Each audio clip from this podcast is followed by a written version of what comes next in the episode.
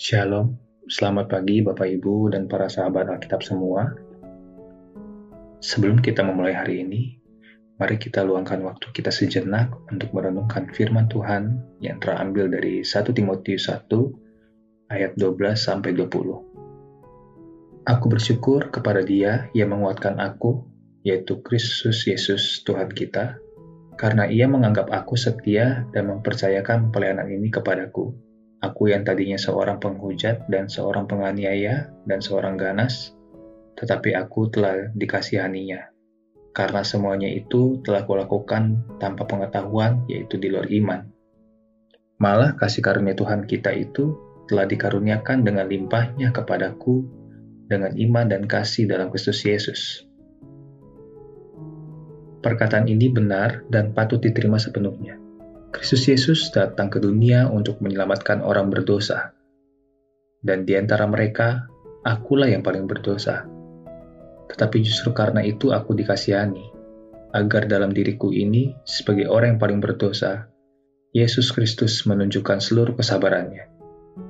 Dengan demikian, aku menjadi contoh bagi mereka yang kemudian percaya kepadanya mendapat hidup yang kekal hormat dan kemuliaan sampai selama-lamanya bagi Raja segala zaman, Allah yang kekal, yang tak nampak, yang esa. Amin. Tugas ini kuberikan kepadamu, Timotius anakku, sesuai dengan apa yang telah dinubuatkan tentang dirimu, supaya dikuatkan oleh nubuat itu, engkau memperjuangkan perjuangan yang baik dengan iman dan hati nurani yang murni. Beberapa orang telah menolak hati nuraninya yang murni itu, dan karena itu kandaslah iman mereka. Di antaranya Himeneus dan Alexander, yang telah kuserahkan kepada iblis supaya jerah mereka menghujat. Demikianlah pembacaan Alkitab kita pada hari ini. Tema renungan kita saat ini adalah komitmen anak Tuhan. Setiap orang percaya mampu menjadi murid Kristus, namun harus ada perubahan terlebih dahulu. Perubahan itu dimulai dari diri sendiri dan menjadi murid Yesus bukan perkara mudah karena kita harus memiliki komitmen, yakni komitmen terhadap salib, komitmen terhadap gereja, komitmen terhadap firman Tuhan, komitmen bersama-sama orang beriman, dan komitmen untuk berbuah. Seperti halnya yang Paulus paparkan di kitab 1 Timotius, ia yang tadinya adalah penghujat, penganiaya, dan seorang yang ganas, namun ia beroleh kasih karunia Kristus, maka ia menjadi murid Yesus yang berkomitmen.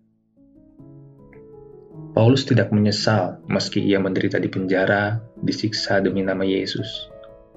Paulus sangat mengucap syukur karena Yesus telah menunjukkan seluruh kesabarannya meski ia orang berdosa. Dan pada akhirnya, Paulus berhasil menjalankan tugas pelayanannya. Kita sebagai anak-anak Tuhan mungkin tidak mengalami hal seperti Rasul Paulus, namun dari pengalamannya, kita dapat belajar betapa jalan mengikuti Yesus tidak mudah. Banyak hambatan, pencobaan yang harus dihadapi. Dengan sabar pula, Paulus membimbing Timotius menjadi murid Yesus. Demikian pula kita yang harus terus haus akan firman Tuhan, sehingga semakin hari kita bertumbuh menjadi murid-murid Kristus yang membawa terang dunia. Kesaksian hidup kita akan berbicara lebih keras daripada kesaksian bibir kita. Jikalau kita memiliki Kristus dalam kehidupan kita, tanpa harus gembar-gembor bahwa kita ini orang yang percaya Yesus, orang lain akan tahu dari perbuatan dan tutur kata kita. Bila perintah kita sudah menyala dan dilihat orang, berarti kita sudah berani menjadi orang Kristen yang berbeda. Selamat melayani Tuhan Yesus beserta kita.